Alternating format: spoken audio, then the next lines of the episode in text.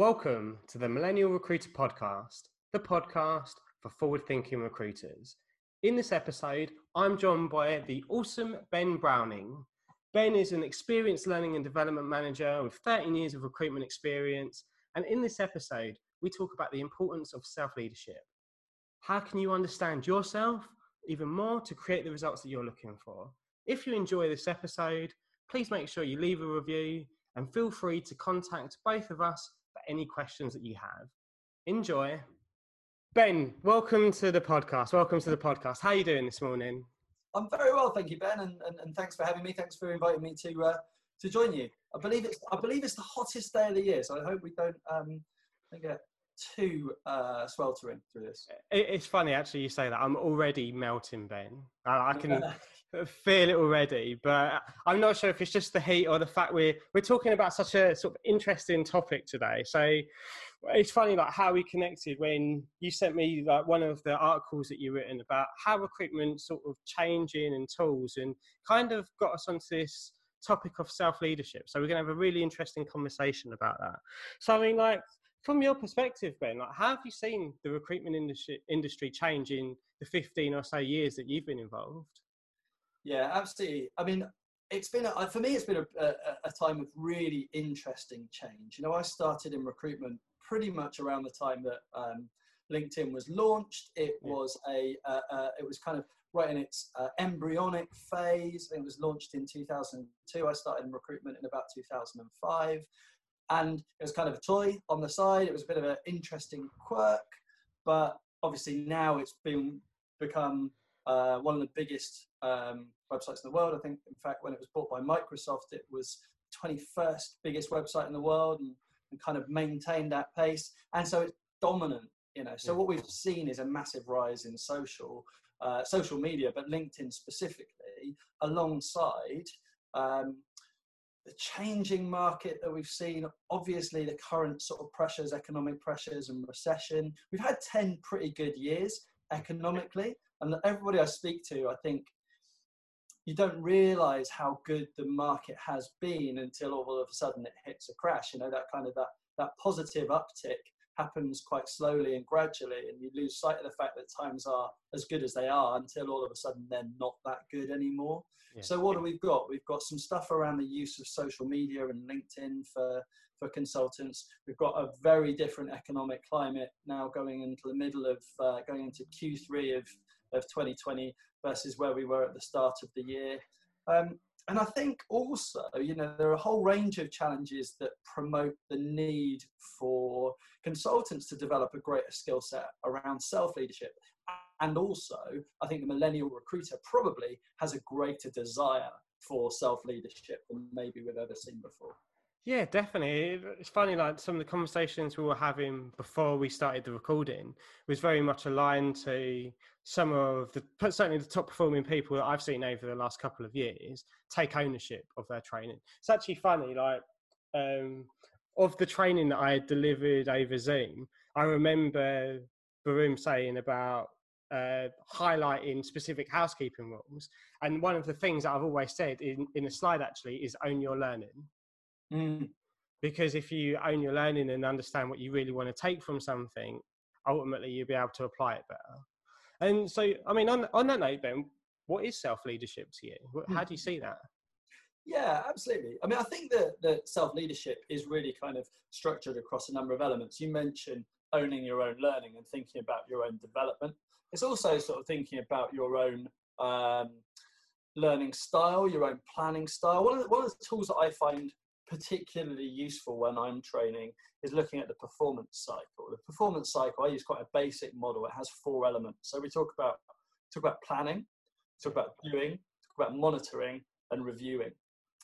And as a manager, I would plan and help my consultants ensure that they've got a, a strong plan in place. I'd help and make sure that they have, you know, they're doing what they need to be doing and they're on the phone and, and they're making their calls or they're using linkedin effectively or whatever it is you know whatever actions they should be taking that they are then that we're then monitoring that effectively counting the the activities but also that we're providing some kind of analysis.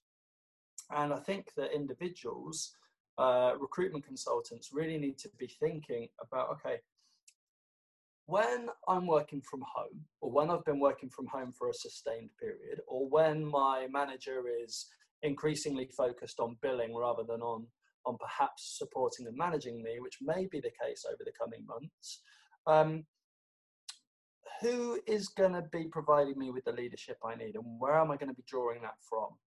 And part of that, or a large part of that, is going to come down to looking at that performance cycle. How do I plan and how do I plan best? How do I prepare myself for an effective day? How do I motivate myself through that session? And then how do I keep track of what I've done?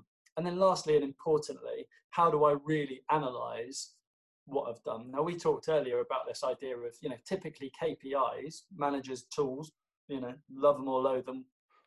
I'm sure there's another debate there. I'm sure each one of your listeners has got their own response to, to that question. Um, but you can take those numbers and then go a little bit deeper. So, how many times did you today ask for a meeting on a call? And how many times did you were you able to book a meeting? And then let's do some self-reflection. Let's think why why why didn't you get that meeting?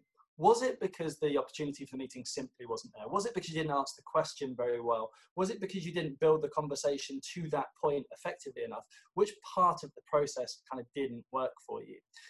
And a bit of self reflection analysis will then help you plan better going forward. So, keeping that performance cycle in mind, plan, do, monitor, and review, and leading yourself through that journey will help you just refine what you're doing to get better results. Definitely, definitely. I think like on that note, so obviously if a, a consultant is new, their manager's not going to be around as much. What sort of things do you think they need to be thinking about in terms of their planning? And where, where yeah. do they start on it? Well, planning planning is a huge one, and I've I've done this a couple of times with different with with with mixed results, right? So when I started training people to plan, I kind of went in with some tools that I thought were really useful and some stuff that had that I'd seen work for others and had worked for me. Reality is, everyone plans differently. Yeah. Everyone's approach to planning is very personal. Things that I think are super important. One, where do you plan? Yeah. If you're planning at your desk, you've got different pressures on your mind. If and then secondly, when do you plan? If you're planning at the start of the day, the need to get on the phone is always going to override your need to plan. And secondly, if you plan at the very end of the day, the need to jump back on your Xbox, go and have a beer, go for a walk, talk to somebody else is going to override your your your desire to plan. Okay, so beginning and end of the day, typical. You know, you say when do you plan? Beginning of the day or the end of the day? Both potentially problematic. Yeah. So those are two things to bear in mind. Where do you plan? At your desk may not be the most con- conducive environment. I want your desk to feel like an amphitheater of uh, of creativity and an excitement, but no one wants to plan in the middle of an amphitheater. Do you know what I mean? You know what? I've never really looked at it that way, Ben. But it's funny you say that because I'm thinking about myself. Do I actually ever plan in my work environment? Probably mm. not not that often, to be honest. If I'm if I'm really reflecting on it. Yeah. Because you're, you're right. So suddenly you get almost immersed in that. Okay, I'm in the office. I want to get things done. I want to be in my sort of high performance attitude but planning isn't being the same as being like ready to hit the phones or to craft some really interesting emails or LinkedIn messages to people. Yep, absolutely. It's it's it's a different pace. It's yeah. a different. Uh, now I should do. I don't know the science enough on this well enough, and I'm going to go away and read it next. But it feels like a different part of our brain, right? It feels like we're using a different part of our brain when we're picking up the phone to when we're when we're sat, as you say, crafting an email. For me, one of those things around planning is uh, part of so parts of planning for me include learning, reading sales books, listening to podcasts, those kinds of things, drawing those elements in, but also thinking about my questions. You know, thinking about my questioning skill. There are questions that I ask for quite a big portion of my recruitment career that don't work you know so so so having some time away from that to think okay was it the ask was it was it the time i asked was it the person i asked or was it the question i asked very often the reason i was getting a no were to do with the, the questions. So I need that time away from the desk to yeah. to think about some of that stuff. Um, and actually, of course, right now, uh, for people who are who are still working from home, and I imagine most people are spending the majority of their time from home, even if people are starting to filter back into the office. Um, there's a greater opportunity to, you know, even go for a walk and brainstorm while you're you're walking. I'm I'm I'm comical, I suppose, in that I'll I'll often take voice notes while I'm while I'm out for a walk. Um, people see me walking down the street, sort of asking myself questions about uh, whether whether my clients will meet me or these sorts of things, uh, then um, yeah, but it's there are there are lots of different elements. But I would say yeah, think about where you plan, think about when you plan, and then think about what you really consider to be planning. Because the other part of it is in recruitment, we're so keen to do what we call planning is actually preparation. And yeah. for me, that falls into the action step of that process it's not just making a list of 15 names because you want to make 15 calls today, but it's actually planning how do I strategically make those calls to make those calls in a way that is efficient. Yeah, of course, of course, of course. And I think, uh, you know what, I've actually never really thought about difference between planning and preparation. Like one of the things I was quite lucky that I saw was a guy that was average on the phone, but billed exceptionally because he was so well prepared. Right? Mm. Anyone, you, you could go and sit at his desk now, Ben, and you'd get a message saying, come up on your Outlook, call this company, and the specific reason for calling that company or a piece of business intelligence to leverage within the call. Anyone could, anyone could do it yep. because he was so well prepared. Mm-hmm. And I mm-hmm. think it's almost funny, like you look at different high performers, almost, I would say, like 15 or years ago, even before then, a high performer often had like one type of characteristics. Whereas mm. now I see such a difference. I know someone that's awful on the phone, but very good at understanding uh, LinkedIn, how the algorithm works in terms of being able not just to identify a pool of candidates, but to connect with them so that his ability to find this hard to find candidate is second to none. Yet he's not going to be the person who enjoys speaking to a client about it. Yeah, and and this comes and this comes back to a crucial point around self leadership, um, and I'll I'll address later on. We should we should potentially talk about this idea that uh, there are several reasons why managers and directors, owners of recruitment businesses, who also may be listening to this, who who should be looking at providing training or support around their consultants to develop their self leadership because I think historically this has been a little bit of a I don't want my guys to go off and be totally renegade and doing their own thing. And self leadership isn't about that. But what self leadership is about is having a real purpose and finding the right finding the right tools to do the job, and also not only finding the right tools but constantly sort of looking at ways to sharpen the saw. Yeah.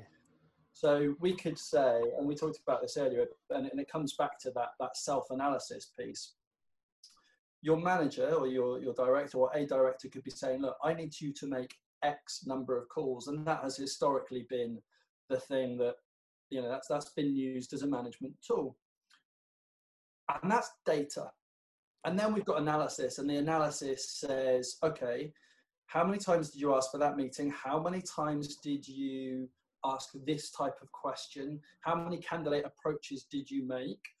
And what was your what was your return on those in terms of how many times did you book that meeting or how many times did you do that? Other ones great examples recommendations and referrals. Right now consultants when we talk about back to basics what we should be talking about is connecting smaller dots. So hmm. recommendations referrals getting through your network by asking by name gathering. There are really good ways to do that and there are less way less good ways to do that. Once you've got the questions right your ratios will improve. So i want when I do appraisals with consultants, I want them to come to me and say, look, I've these are my top five core activities: asking for recommendations, asking for meetings, talking to uh, talking to my clients about diversity and inclusion, those sorts of things. Um, for, as three examples, and this is my ratio for how successful those types of calls have been. So we're not talking about KPIs as data; we're talking about analysis of how effective those types of things have been. Definitely. And how much ownership do you think consultants should take over analysis? and understanding their behaviours and understanding what's working? I think the answer is completely dependent on how successful the consultant wants to be, yeah. right? because because you know there are lots of people out there who are doing some amazing, really, really interesting stuff, and and and rightly flagging stuff around burnout and mental health. I've been on furlough for uh, three months, and and I, I, know firsthand and from talking to, to colleagues and peers in the industry that for those on furlough and for those not on furlough, the, the past three months have been challenging, uh, have presented a number of anxieties. And we talk around we talk around this idea of burnout. Now, historically, we talked about mental resilience. And You talk to sort of an older generation of, of people in the recruitment industry, they talk about re- resilience as basically hold your nose and make another 100 calls. I, you might not like it, but that doesn't matter. You've just got to do more, right? And yeah. I suspect that, and, and this is the kind of the conversation I have a lot of recruiters. When you've got high emotional intelligence, which is something that you that, that often shows up in successful um, in successful billers, when you've got good emotional intelligence, you kind of know whether the things you're doing are working or not. Yeah. And so holding your nose and doing more of it doesn't make you a better recruiter, and it doesn't mean you're being more effective. It just tells me that you're able to kind of, you, you maybe have, haven't got the focus on the things that really matter. The things that really matter are doing a higher volume of the stuff that does work. So that self-analysis is like, well, what do you want to do? Do you want to do the stuff that works for you, or do you want to do stuff that may be less effective than you believe it could be? Yeah, yeah, definitely. I think it it's weird. It often depends on the people that you're around and you're seeing because sometimes someone might do a certain behavior that works for them but it's not necessarily going to work for you it doesn't necessarily work in the market now.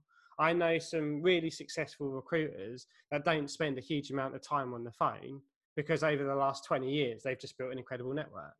And then someone new might look in and say oh but that person's only doing X amount of calls, or their calls are quite short, or they leave the office quite early without mm-hmm. necessarily knowing the background. It's sometimes very difficult to strike a balance as a new person of what behaviors should I be doing that are going to create success. how do you think consultants can find the behaviors that are working in today's market? Well, well you're absolutely right. Look, so I, I think that there are a couple of things. Firstly, I'm it's you know the things that I've mentioned so far sound like I'm an advocate for quality over quantity. Yeah. But actually, I believe that quantity breeds quality.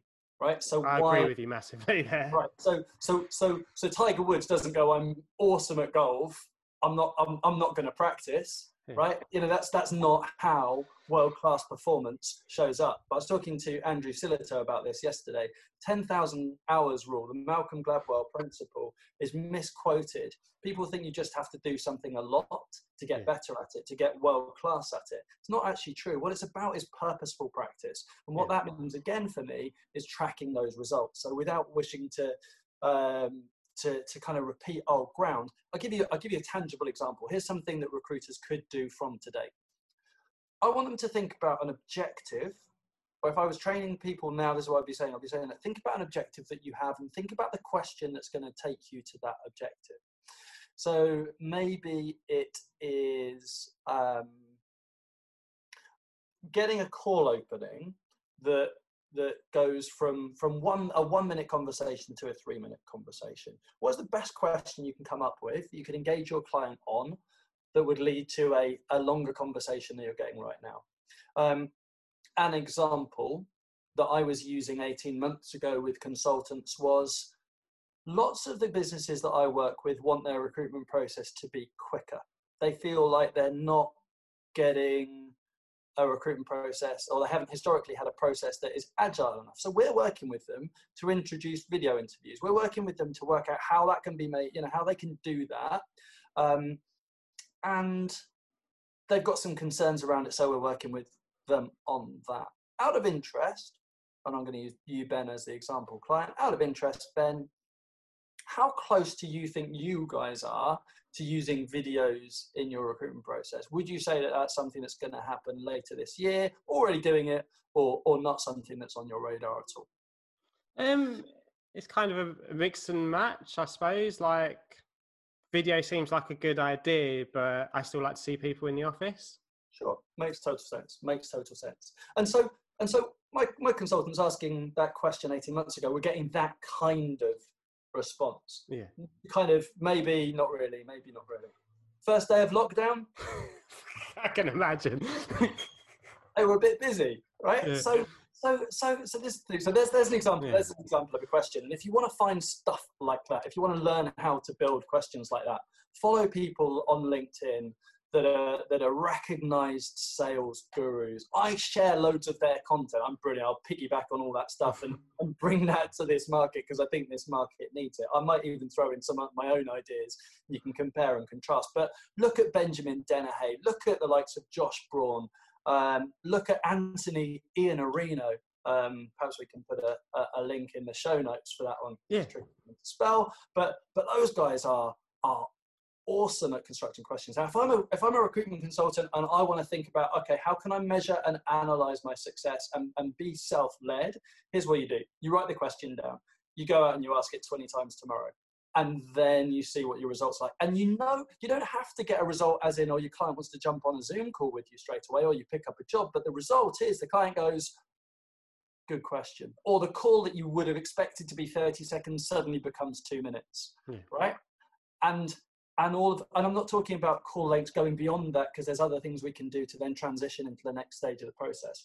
But the point here is that if you're improving the quality of your questions daily, it doesn't take too many days, too many weeks before all of a sudden you feel like you're cutting through a lot your your call volumes are suddenly equating to much better conversations from which you then feel like you can ask a closing question and this is the problem unless you get getting the front end of that conversation right you're going out asking 100 people whether they've got any jobs Yeah. because you haven't got the front bit right and that also is where social media plays in and we can kind of talk a little bit maybe around that message versus medium debate if that makes sense Yeah, yeah, definitely. I think it would be uh, something that we was going to pick up. Message versus medium. What does it even mean, Ben? To you, what does that mean? Well, message versus medium for me is is this idea that I I, think that LinkedIn provides a, a awesome platform for consultants to use, um, and we hear often this idea of social selling. Well, I think there's, there's, there's a piece that you can maybe sell through LinkedIn, but here's here's here's the real piece where where consultants should be focusing on LinkedIn is adding to the the, the, the length of their funnel. Right. So I'll give you an example. If I only had the phone, my funnel starts with me making cold outreach to people. So so call to calling my clients and trying to get them interested in in what I'm talking about. Trying to get trying to gauge their interest and connect with them, qualify them to see whether they should be someone I can potentially sell to, and then building my sales cadence with them. But social media gives us this opportunity, or LinkedIn in particular, because I think it's erroneous to call it social. It's a it's a much easier to sell to say I've got I'm going to use LinkedIn. I'm going to be um, communicating with my clients and my network through LinkedIn than it is to say to your boss, I want to do more social media. It's kind of something to bear in mind. Um, you know, tweets or, or, or Instagram photos of your lunch is probably not the thing that's gonna gonna make this work. But but here's the thing: if if your if your marketing calls, if your calls were saying, "Have you got any jobs?" For example, classic cliche. No one says that anymore. Have you got any jobs? Okay, and you sent out an email, you'd get exactly the same tumbleweed response. Yeah. So what do we need to think about is how can I use LinkedIn more effectively to start a conversation or to position myself as an authority in my market? Here, here- here's, here's another actionable example. Consultants listening to this could now Google or could after the podcast or could pause the podcast and start Googling top five ways to remove or reduce bias in your hiring process. And they could, over the next week or so, maybe using a, a tool like Buffer to manage their, their social media posts, um, put out content that has been pre written by other people, blogs and, and, and useful pieces, maybe even the Indeed blog. I mean, crikey, Indeed is really good for this kind of stuff, um, about how to reduce bias in your recruitment process. Why, why, why would you want to do that? Well, if I'm a consultant, I want my clients to see me as somebody whose advice they could get on reducing bias in their recruitment process. Because whether they're thinking about it or not, like 18 months ago with video interviews, whether your clients are actively trying to reduce bias in their recruitment process right, right now or not, over the coming weeks and months they will. So if I'm if I'm connected to a recruiter who every single day or a few times a week is posting an article or writing a piece or sharing some insights around how I can reduce bias, when I've got a role or when I've got a concern around whether there may be things I'm doing wrong with my recruitment process, I'm going to want to work with that person. And the main benefit to that, of course, is that recruiter can then command a decent margin. You can hold your margin because you say, look, this is what we charge. And the reason we charge for that is we don't just find you the person, but we help you ensure that your recruitment process is the best it can possibly be. And, and, and for a lot of our clients right now, that means as devoid of bias as it can possibly be.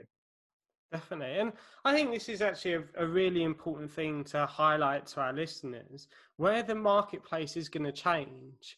It because of before, if you think about it, most areas were skill short, you'd struggle to find candidates with the right skill sets. And suddenly with furlough or, or redundancies, that might not be the case as much anymore. Whereas I remember sort of 2010 was that year where I learned that it was talking to clients and giving them value on their processes or anything that they could do to enhance their business meant that that client wanted to call me. The client didn't have temps off me just because I had people available. They had temps off me because they wanted me to come down and do an induction with them, or yep. they wanted me to do a quick workshop on a skill that those temps needed to enhance their careers. And all those little value adds are what's going to be really important in the marketplace moving forward, I think. Absolutely. And if, if I look if I look back to the question you asked me at the start of the show, you asked how has recruitment changed or how is hmm. recruitment changing?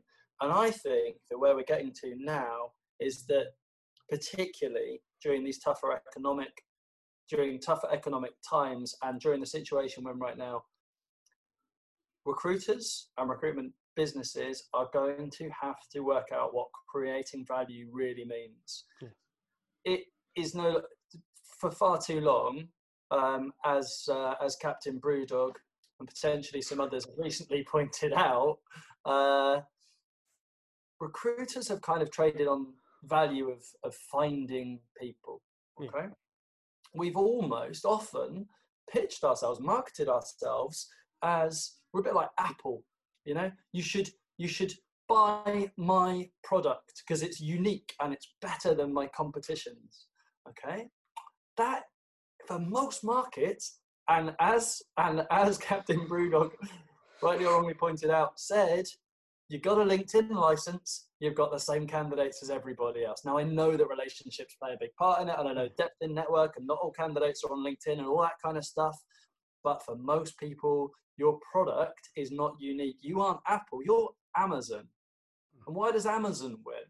Because it can give you access to any product you want, right? It can give you credible advice on what to buy, I say credible advice, but it will give you some kind of give you some kind of credibility around around your decisions, um, and they make it frictionless. They make it easy for you to buy. I log into Amazon without thinking about it, and I buy with one click.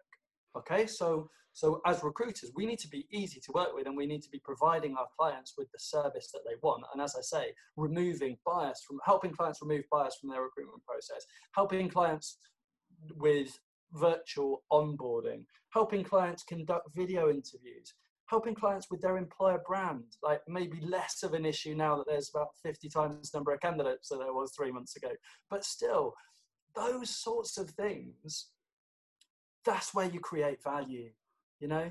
And it's also where you compel your client to think about changing. Anthony Iannarino says that a salesperson's biggest job in the modern world is to create the case for change. Why would a business that's been using the same recruiter for 10 years want to change? They get great rates, they get great service, they get great candidates. Why would they want to change? Well, all of a sudden, not only getting the candidates is important, but why wouldn't you want to work with somebody who can help you remove bias from your process or do any of those other things that I've I've just talked about? Surely that additional value is worth at least thinking about switching for. Definitely, and I think this is the thing. It's almost a, a good way to almost conclude this interview. Like it's something you said at the beginning: the amount of successful businesses or individuals that are carved in a period of uncertainty. Mm-hmm. I think yeah. now we're going to see that. And something I've said to a lot of people is everything we do over the next six to 18 months can determine our next five to 10 years. If mm-hmm. you put in the right things now, not just in terms of like the specific things that you're doing, but also why you're doing it, understanding why do I want to work for this recruitment business? Why do I want to get these results? If we put all of those things in now and consistently analyze and track, then in 10 years' time, five years' time, you're going to be sat in a really good position because we all know the market will flip flop forever. Like that's the capitalist cycle, unfortunately. There's going to be good times and there's going to be less good times. And it, it's almost thinking, okay, what can we do now to really create that long term success so that our clients and candidates want to work with us in those times that are a bit easier? Mm-hmm. Absolutely, absolutely. You know, you, you mentioned before what is what is uh, self leadership? And I think, well, first of all, self leadership is critical right now. It's formed of purpose, process, and making progress. Yeah. Why are you doing it? What do you want? What, why? Why? you know, often we start with why are you in the game? Why are you in? It, I actually think when it comes to purpose, a better way to look at it, particularly for people in the sales environment, is why should your clients want to buy what you do? Right? Mm. Unless you're unless your purpose is aligned to what people are going to pay you for, then you're going to find the next six to 18 months beyond very difficult. So purpose is, is not only a nice to have like soulful spiritual thing, it's how you make money, yeah. right? Two, process, know what you do, know what works. Three, progress, think about your self development, think about sharpening the saw, think about refining your activities, making sure that all those three things are in place. And the reason, and I want to come back to this, the reason that that's going to be really important for business directors, business owners, and managers is if I'm a director, I've got a billing manager, and I'm not making enough money as a business, I need my billing manager to do what they do really well, which is bill. Hmm. I've got a bunch of people who perhaps I've maybe not been working with that long. They've always worked in the office, they've always sat beside me, and now they're working from home. And so that trust thing is maybe a bit more of an issue for me. So i need those people to have self leadership skills.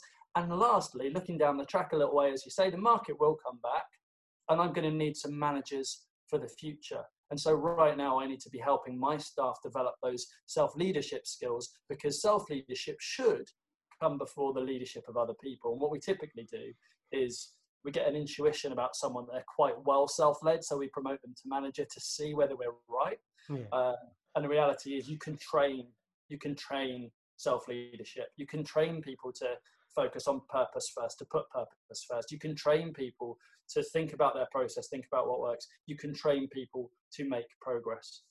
And it, it was weird like in the conversation we had before this it almost reminded me of why certain people that I've trained over the last five years have become successful and it is because of that self leadership. It's they're the, the people that always come to me as a trainer and say, "Okay, Ben, I've done this. What more do I need to do?" Oh, Ben, can you can you come and listen to this call with me? What could I have changed to get a better result?